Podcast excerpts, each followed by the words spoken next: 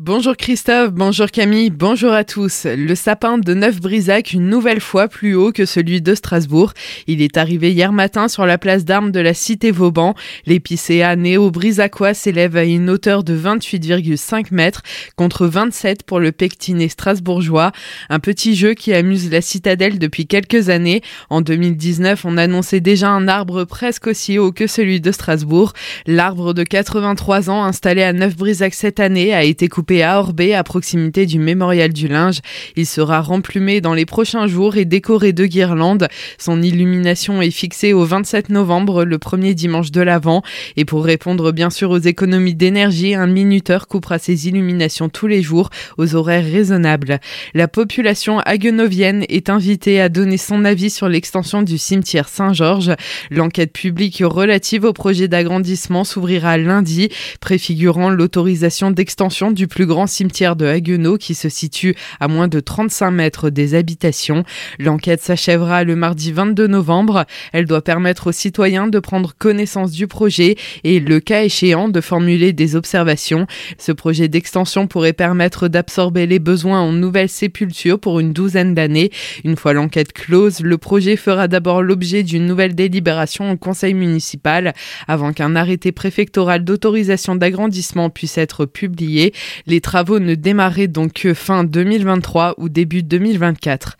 La Banque alimentaire du Barin recherche 5000 bénévoles pour sa grande collecte les 25, 26 et 27 novembre prochains.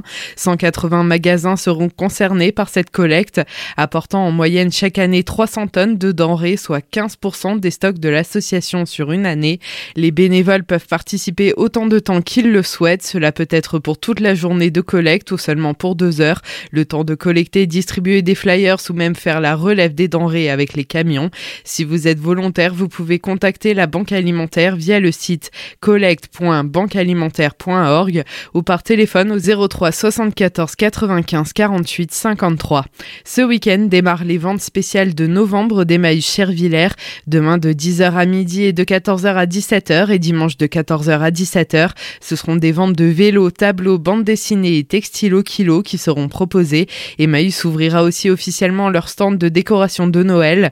Et samedi prochain, le 12 novembre, de 10h à midi et de 14h à 17h, vous pourrez retrouver une vente spéciale sport d'hiver.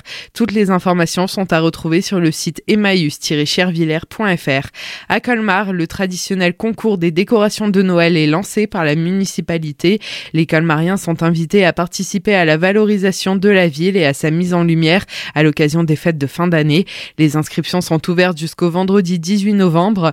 Pour participer, il suffit de pré-remplir les bulletins d'inscription disponibles en mairie ou sur le site colmar.fr, rubrique Participer, s'exprimer. Les décorations devront être mises en place à compter du dernier vendredi 2 novembre et jusqu'au 10 janvier 2023. Le jury notera toutes les décorations lors de passage entre le 1er et le 20 décembre. Toujours à Colmar, le pilleur d'archives a été condamné. Jean-Claude Hart, président de l'association muséale du patrimoine d'Alsace, avait volé des documents monnayables aux archives départementales de Colmar et à la bibliothèque de Célestat. La plupart de ces documents avaient été retrouvés sur des sites marchands.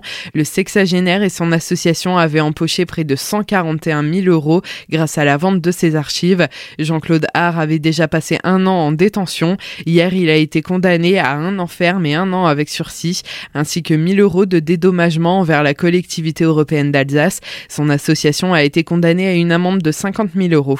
À Villers, Albé et Célestat, deux expositions et deux conférences vont être organisées en hommage à René Cuder et à l'occasion de son 140e anniversaire. L'artiste né à Villers en 1882 se verra offrir une exposition dans son village natal du samedi 12 au dimanche 27 novembre dans la salle des expositions de la mairie. Une autre exposition en la mairie d'Albé les samedis 10 et 17 décembre et les dimanches 11 et 18 décembre. Et enfin, Francis Dreyfus animera deux conférences projections le 16 novembre à 20h30 à la MJ le Vivarium de Villers et le 18 janvier à 18h à la salle Sainte-Barbe de Célestat.